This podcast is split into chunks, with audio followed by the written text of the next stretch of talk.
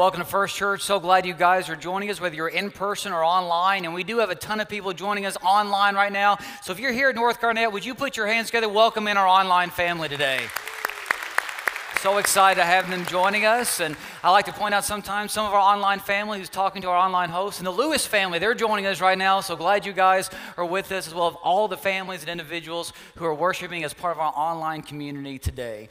Well, my son Alex, he's going to turn eight next month, and he is definitely a thrill seeker. He's a daredevil, and he'll try just about anything. Just this past week, we were in our backyard, and we have this blow up house or this um, jump house, I guess you might call it, that grandparents got my kids a few years ago. And so we had it blown up, and they were jumping on, and they were going back and forth between it and the swing set. And Alex was jumping off the swing set into the yard. And I thought, you know, buddy, wouldn't it be cool if you jumped off the swing into the bounce house? I mean, wouldn't that be fun? He's like, Yeah, let's do it. He didn't even hesitate. So we moved the bounce house closer to the swing set so it'd catch him. And this is him trying it. And his goal as he tried to jump is he wanted to jump over top of the bounce house into the actual pit there. And he almost accomplishes it. Here it is.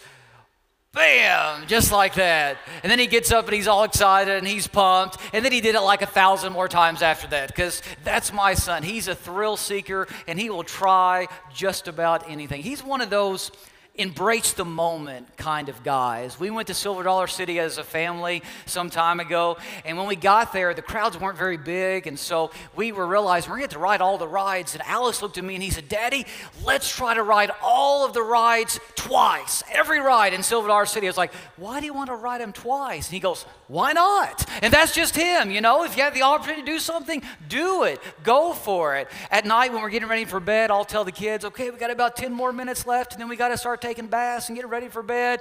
And when I say that, when we have 10 more minutes, I mean it's time for us to start winding down. Alex takes it as what can I cram into these last 10 minutes, you know, before I go to bed. That's just him.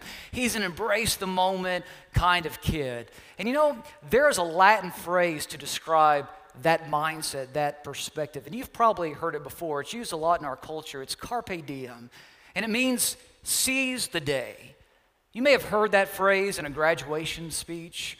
You may have heard it on that old movie, Dead Poet Society. You know, that famous line, seize the day, boys, make your lives extraordinary.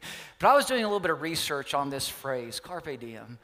And it actually comes from ancient horticulture practices. And what it actually means is pick while a garden is ripe. That's what it means. Pick while the day is ripe. In other words, while you have the opportunity, while it's there, pick while the garden is ripe, pick while the day is ripe. And isn't that the type of life that we want to live? We don't want to get to the end of our lives and feel like that we've wasted the opportunities that we've had. We've wasted our lives just coasted through this life. We want to be a people who seize the day and believe it or not, that's the type of life that God wants us to live as well. As followers of Jesus, we're not supposed to be people who just pay the rent and coast through life. We're supposed to be people who make the most of every opportunity that God gives us. That's exactly what the Bible says. Look at what Paul writes in the book of Ephesians. Paul says, So be careful how you live. Don't live like fools, but like those who are wise. Make the most of every opportunity in these evil days. Don't act thoughtlessly, but understand what the Lord wants you to do. See, what Paul here is saying is, we're not here to waste time. God has a job for us to do. He has something He wants us to accomplish. So don't waste your days, but take advantage, make the most of every opportunity that God gives you, every open door that He puts before you. And what is that God wants us to do in this life? He wants us to make a difference for the sake of His Son. He wants us to change the world around us. He wants us to shine His Son's light in the midst of the darkness. We're not here just to waste time, we're here to change lives. And I know that as we think about that, it can seem a little overwhelming. Because we live in a world that can be very, very dark at times. I mean, when you watch the news or get online and read stories about what's going on in our culture, It's easy to get discouraged and get down and say, God, you want us to change the world? I mean, God, do you realize how chaotic this world is? How crazy it is at times? I mean, let's be transparent here. We live in a world that is full of fear and uncertainty, a world that's full of hate and division, a world that is oftentimes dark. And guys, I just want to let you know my heart. As crazy as things are right now, I am so thankful to be able to be part of the church in this season. I am so thankful to be able to be part of God's church in this period of history because I believe what we have in Jesus is what people are longing for, what people need, what people are hoping for. We have what the world needs right now. And I believe that God is giving us an opportunity to show the world His Son like never before. You see, when the pandemic stripped away so much of what people put their hope in, that wasn't the case for us because our hope is in Jesus. And that's a hope that never fades away, that never disappears, that never dies. We have a hope that lasts forever. And yeah, a virus may be able to stop everything else in our society and cancel everything else in our culture, but a virus cannot cancel Jesus. And a virus cannot cancel the hope that we have in Him. And when we look around at our world today and we see so much division and animosity and anxiety, when we look around our world today and we see things like politics and racism and societal issues dividing people and tearing people apart. What an opportunity we have to demonstrate the unifying power of the gospel of Jesus Christ, to show people that everyone is loved by God, that everyone has a greater purpose that He wants them to live for, that everyone is His child, to show the world that the dividing walls that men have created can be squashed by the blood of Jesus Christ. We have an opportunity before us unlike any other.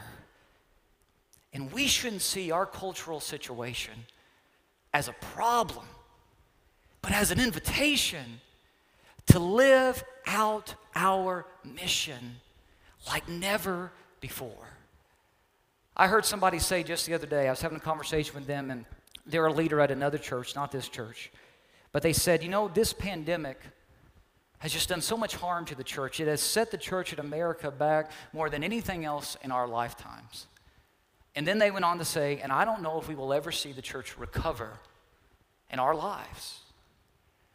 And I get where that frustration comes from. I understand where that sentiment comes from. I get it. There are a lot of churches right now that are struggling, and all the Christians who have given in to the uncertainties of this world, and so they're struggling to understand what's going on as well. I get where it comes from, and I understand it. But I adamantly disagree with it. Because I don't believe that our mission stops. No matter what we face, no matter what we're up against, no matter what's going on in the world around us, the mission of Jesus is unstoppable. And I believe that we are here to live with a mindset that says the gates of hell will not prevail against God's church. So, yeah, during the pandemic, we had to make tweaks and changes and we had to pivot and do ministry like we've never done it before. But we kept our eyes on Jesus and we kept going where He wants us to go because what we often see as an interruption, Jesus sees as an opportunity. And every now and then, I will hear Christian leaders and Christian people make this statement. They'll say, you know, we're living in a post Christian world. You will never hear me say that. You know why? Because when I read the Bible, what I find is that there is nothing post Christ. There is nothing post the church. There is nothing post Christian because Jesus is God's final plan to save the world. And his church is his final instrument in order to introduce the world to his son. There is no such thing as a post Christian world. There is just a world in need of Christ. And that's the world that we live in, and that's the world that we've been living in. And if we're looking around at our society and thinking, you know, the church doesn't have the influence that it needs to have, that's on us. It's time for us to be the church that Jesus established us to be, that Jesus is calling us to be, that He knows we can be, because we are here for just this purpose. And I am thankful to be part of the church in this season. And that's why we started this series few weeks ago called We Are First Church. Because we want to make sure that we're a church that stays focused on our mission in the midst of a culture full of distractions. Because it's easy to get distracted at times. And so, throughout the series, we've been talking about our mission statement, what our mission is as a church. And I've mentioned this every single week in this series because I think it's important for us to keep in front of us. And our mission as a church is to love Jesus and love like Jesus. It's based on the two greatest commandments that Jesus gives us that all the law and the prophets hang on to love God with all of our heart, mind, soul, and strength, and to love our neighbors as ourselves. Love God, love people. That's what it's all about. And it doesn't matter what else you do. If you're not loving God with everything you have and loving people as He has loved us, then you're missing the main thing. And we want for this not just to be something that we say and talk about and we put on t shirts, but we want this to be the driving principle, the driving mission of our lives. We want to take this mission into our homes, into the streets, into our places of work, and show people the love of Jesus because we believe we are here to unleash a revolution of God's love on the 918 and beyond. And talk about bringing this mission into our homes. I received a text a couple weeks ago of a family in our church that just built a new home. And in the entryway to their home, look at what they put Love Jesus, love like Jesus. I love that because they want everybody, when they first walk into their home, to know this is what their family is all about. And they even sent a video of their little girl talking about it. Here it is. Says? Love like Jesus. That's right. I mean, how sweet is that? Love like Jesus. So simple that even a kid can understand it. And even though it's simple, it is profound because when we actually do that, we will change the world. And Jesus expects for us to be loving like Jesus on a daily basis. In fact, listen to what Paul writes in the book of Galatians. He says, The only thing that counts is faith expressing itself through love. Did you catch that? The only thing that counts is faith expressing itself through love. In other words, it doesn't matter how many times you attend church, even though being part of the church community is extremely important for our spiritual development. Don't misunderstand me.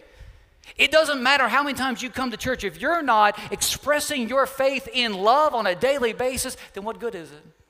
It doesn't matter how many Bible verses you have memorized, even though studying Scripture is very important and we need to be diving into God's Word so that He speaks to us.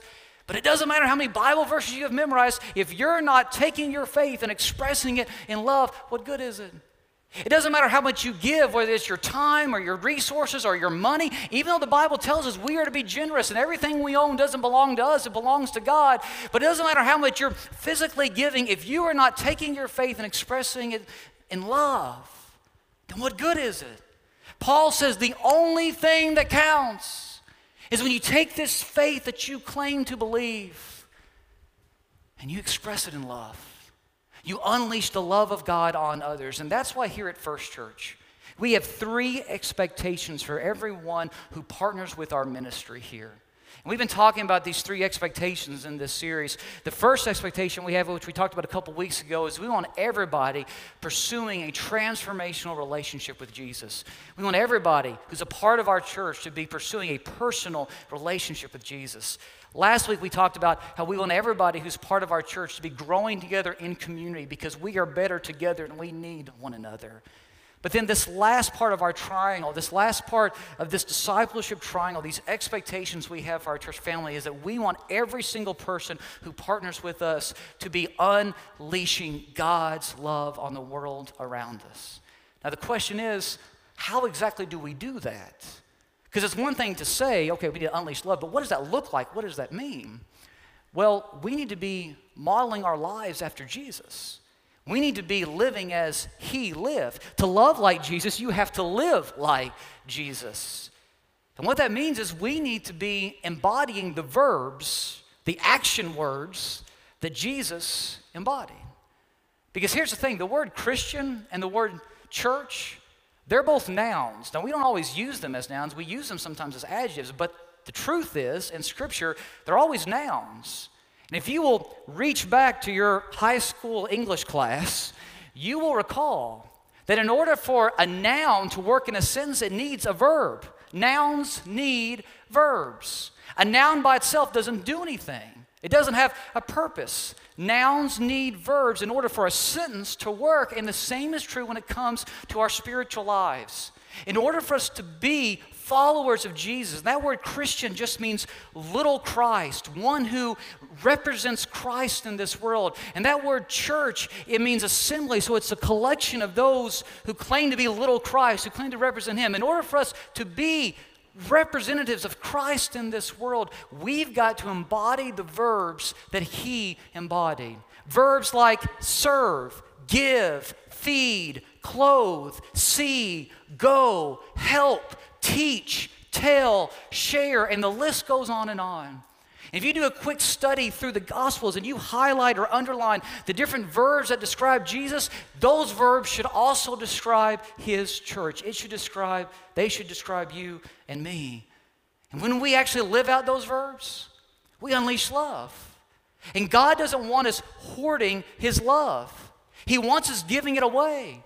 We're not supposed to just sit back and say, okay, we are loved by God, and that's great. God is giving us enough love that we should be overflowing with it to those around us. But if we're not careful, we'll do just that. We will hoard His love. In fact, that passage that I looked at just a second ago, when it says the only thing that counts is faith expressing itself through love, look at the very next line, which we didn't read.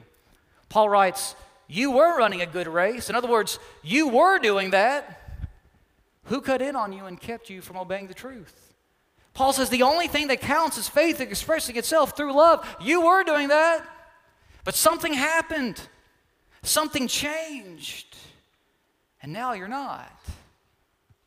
Several years ago, I was asked to go and speak on a Sunday night at a friend of mine's church, and so I went to go speak at this little church as a favor to him. And when I got there, it was a little country church. Maybe the building would seat 100 people, and there were like 15 people there total. There weren't a whole lot of people there, and they were nice and sweet for the most part, but it wasn't a very lively group.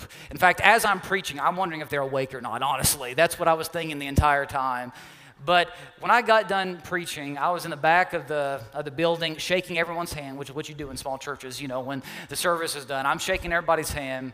And this older gentleman walks up to me and he says, I'm offended by something you said. I thought, what did I say that was offensive to this crowd, especially?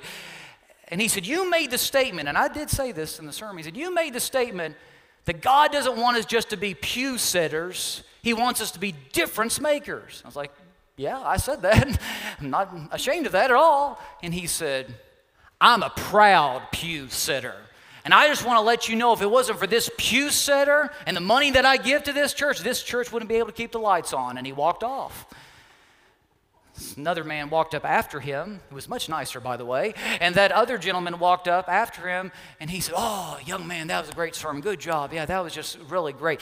But too bad the people who needed to hear it weren't here. I'm like, No, I think they were here, honestly. The guy before you, I really do. And so I looked at him and I was just like, to this nice gentleman, I was like, so, what are you guys doing, though, to reach people who need to hear it? And he looked at me and said, What do you mean? I said, Well, when I drove here tonight, I mean, there were tons of you know, families out in their front yards. There are homes all around this church building. What are you guys doing to reach out to those people? And he didn't have an answer. It was as if he had never thought about it before. And I remember on my drive home that night, I thought, this is not what I signed up for. I don't want to be part of a church like that. A church that is alive in name, that still meets on a regular basis, but isn't unleashing God's love and changing lives. I don't want to be a church like the church that's mentioned in the book of Revelation, the church at Sardis. This was an actual church that existed in the first century. And listen to what Jesus says to them He says, I know your deeds, that you have a reputation that you are alive, but in reality, you are dead. In other words, you're alive in name only. I know what's really going on, and you're really spiritually dead. Every single year here at First Church, we have a staff Christmas party, and we always have a white elephant gift exchange. So people bring gifts. Some people bring gag gifts. Other people bring more serious gifts. And so we fight over the good gifts, and people don't want the gag gifts. And it's always a whole lot of fun. And this past year, Tim Tibbles, well, he hit the ball out of the park with his gift. He brought this right here. I've actually got it wrapped up with me, and we tried to guess, because all the gifts are always wrapped, what this was. Some people thought it might be an, be an iron, ironing board. Other people thought that it might be like a cutout from a movie scene because we use those during our Christmas series, you know, so maybe it's one of our leftover movie cutouts. We weren't sure exactly what it was, and then somebody finally picked it and this is what it was. Are you ready? I'm going to unwrap it for you, just like we did on that night when we had our Christmas party. And here it is. It's a cardboard cutout, all right. And it's of a really handsome dude, but it's not a movie star. It's your preacher. And so we got this, and actually, I'm holding a mirror there because I just preached a sermon um, where I held a mirror up. And so he got a picture from that sermon, I guess. And he definitely went over the $10 limit on this, but still, he got it. And here's the thing I thought, nobody's going to want this. Our staff fought over it. They wanted it that night. And here's the thing Allison, my wife, she wanted it and she ended up not getting it. And so she was bummed at the end of the night. And she was talking about how she really wanted this cardboard cutout of me. I was like, but honey, you get to go home with the real thing. And she looked at me and goes, ah, like that, like, not very impressed, but. You know, there are way too many cardboard churches in our world today. Churches that have the appearance of the church, but they're stiff and boring and dead, and they're not doing anything but just looking like a church. And I told myself a long time ago, I don't want to be part of a cardboard church a church like that. I want to be part of a church that talks to real people about real issues that they're dealing with in life and introduces them to our real God who can offer them real life. That's the church that I want to be a part of that is making a difference in this world. And I believe that's why God wants us here. That's why I'm here. I hope that's why you're here. And I believe the world needs us. The words that Mordecai said to Esther in Esther chapter 4 that she was there for such a time as this, I believe we're here now at this moment in history for such a time as this. Now, I know that when we think about everything going on in our world today, it's easy to get overwhelmed and think, but you know, Chad, this idea of changing the world, that's a big task. And we're just in one little corner of the world, Owasso, Oklahoma. What can we do to really make that big of a difference? Well, yes, this task of changing the world, it is a big task, but it is not too big for our God. And that's a lesson that Jesus' disciples needed to learn in Mark chapter 8, uh, Mark chapter 6, I'm sorry. So as we wrap up this series today, I'm going to look at Mark chapter 6 and this is one of my favorite stories in Scripture. And in Mark chapter 6, what we find out is going on is that Jesus and his disciples, they are tired because Jesus is at the height of his popularity. Thousands of people are following Jesus everywhere he goes, and he's just finished sending out his disciples on a teaching tour. They come back to him. Jesus gets word that his friend and family member, John the Baptist, has been executed, and so the disciples, they're physically and emotionally tired. so this is what happens. It says in Mark chapter 6 that then, because so many people were coming and going, that they did not even have a chance, Jesus and his disciples did not even have a chance to eat, Jesus said to them, Come with me by yourselves to a quiet place and get some rest. So they went away by themselves in a boat to a solitary place. But many who saw them leaving recognized them and ran on foot from all the towns and got there ahead of them.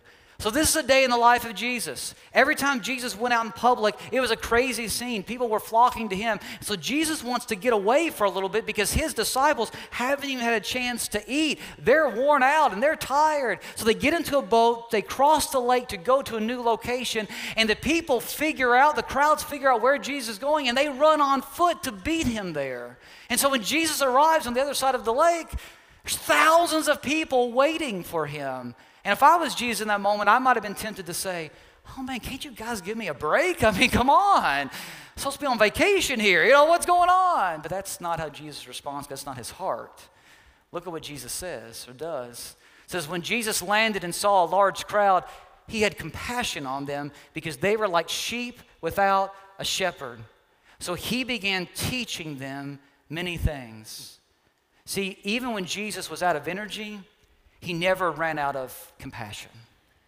And when he lands and he sees this crowd and he sees them hurting, the text says he has compassion on them. We've talked about this Greek word compassion before. It's the Greek word splanchnizomai. And it literally means to hurt in your bowels because you see someone else in pain, and that hurt will not go away until you do something about someone else's pain. Jesus sees these people hurting, and so he has compassion on them. And how does he have compassion on them?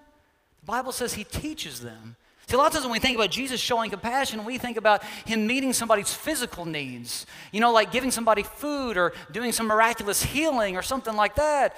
But you know what Jesus does in this moment? To show compassion, he teaches them about God because he knows what this crowd needs the most is to hear about the life changing love of God, to have a relationship with their Heavenly Father. So He gives them what they spiritually need, what their souls are longing for, and He teaches them. See, Jesus' mindset was see a need, meet a need. And what the people needed most in that moment was to know about God and His plan for their lives. And so they hang on His every word. And Jesus preaches all day long, and the people don't go anywhere. They're hanging on His every word. And this spiritual hunger that they have, well, it leads to physical hunger because they've been there all day listening to Him and they haven't even wanted anything to eat. But after a while, they start to get hungry. The Bible says this it says, By this time it was late in the day, so Jesus' disciples came to Him. This is a remote place, they said, and it's already very late. Send the people away so they can go to the surrounding countryside and villages and buy themselves something to eat.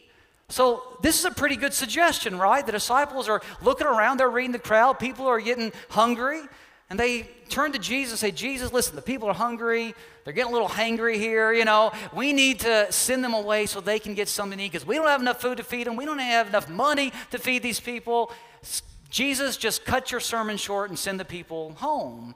And Jesus, like any good preacher, never cuts his sermon short. So, what Jesus does is he offers an alternative. Look what Jesus says in response. But he answered, You give them something to eat. You. You give them something to eat. Now, we find out that there are 5,000 men counted in this group. They didn't count the women and the children. So we guesstimate there are like 15,000 or more people here listening to Jesus. And Jesus turns to his disciples and says, You give them something to eat, you feed them.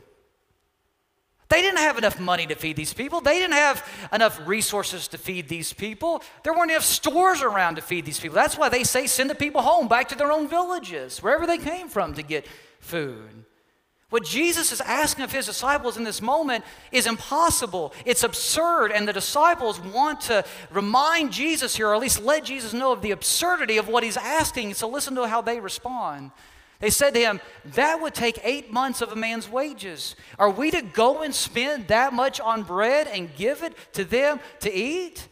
Jesus, what you're asking of us is impossible. But you see, Jesus already knew what he was going to do. John's gospel tells us that.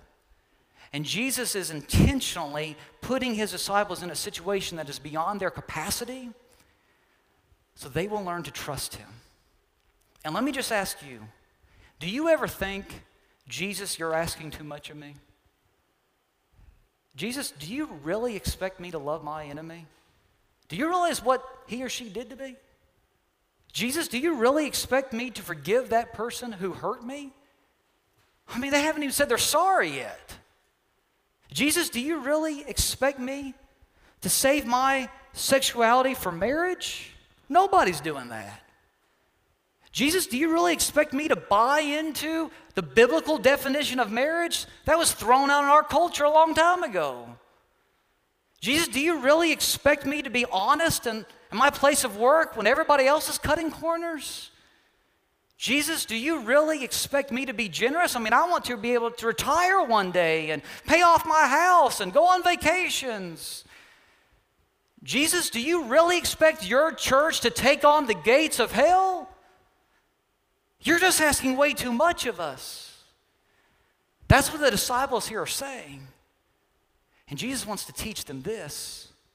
Jesus wants to teach them that he's never going to ask them to do something without also giving them the power to do it. And the same is true for us. Jesus never asks us to do something without also giving us the power to accomplish it. If Jesus says we can do it, then we can do it. And the disciples had forgotten this. You see, the, the disciples, their response is the same response that any good atheist could have given. It's the same response that any non believer could have given because their response has no faith in it whatsoever. And guys, I've been a part of conversations with other Christians where the response that these other Christians have come up with have been responses that any good atheist could give. I mean, Jesus, yeah, that's a great idea and everything, but we don't have the budget for it. Yeah, Jesus, that's a great idea and everything, but we don't have the manpower for it. Jesus, we think that's a good idea, but we don't have the resources for it or the time for it. Jesus, that's a good idea, but I don't think we can get everybody on board to do it. Jesus, it's a great idea, but. And what Jesus here is asking his disciples to do is not to deny the reality that they find themselves in, but he's asking them to rely on a greater reality. The same is true for us. Jesus doesn't us to deny reality. On our own, we can't do what he's asking us to do. But he's asking us to rely on a greater reality, and that's God's reality. Because you see, these disciples had left God out of the equation. And Jesus expects us to put his presence into practice. He expects for us to believe he can do the unexpected. And we need to be a people who live like we expect God to show up. Because when God is with us, we better start second guess, guessing what we always thought was possible. And that's exactly what happens in this passage.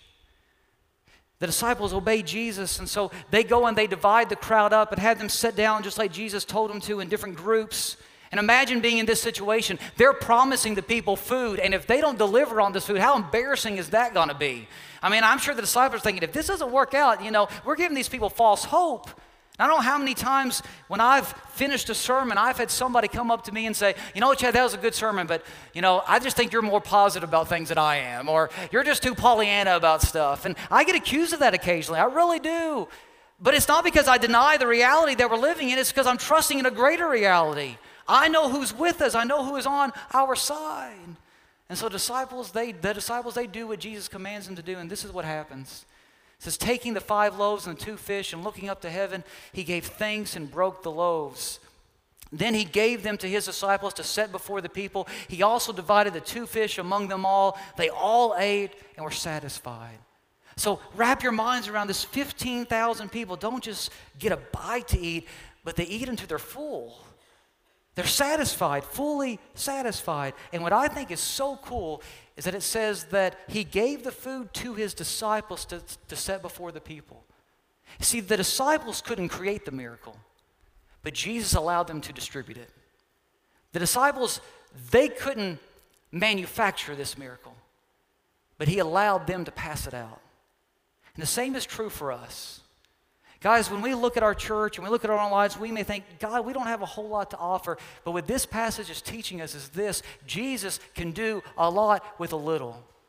Offer him what you have, and he'll use it to do great things, things beyond your own abilities. God can do a whole lot with a little. And there's an example of that we heard about a few weeks ago. And we asked Kelly, who's a member of our church, to sit down and share her story. Take a look at this real fast. I first became involved in, at, at First Church when we moved here. Um, my husband and I moved here in 1994 um, with three sweet little kids.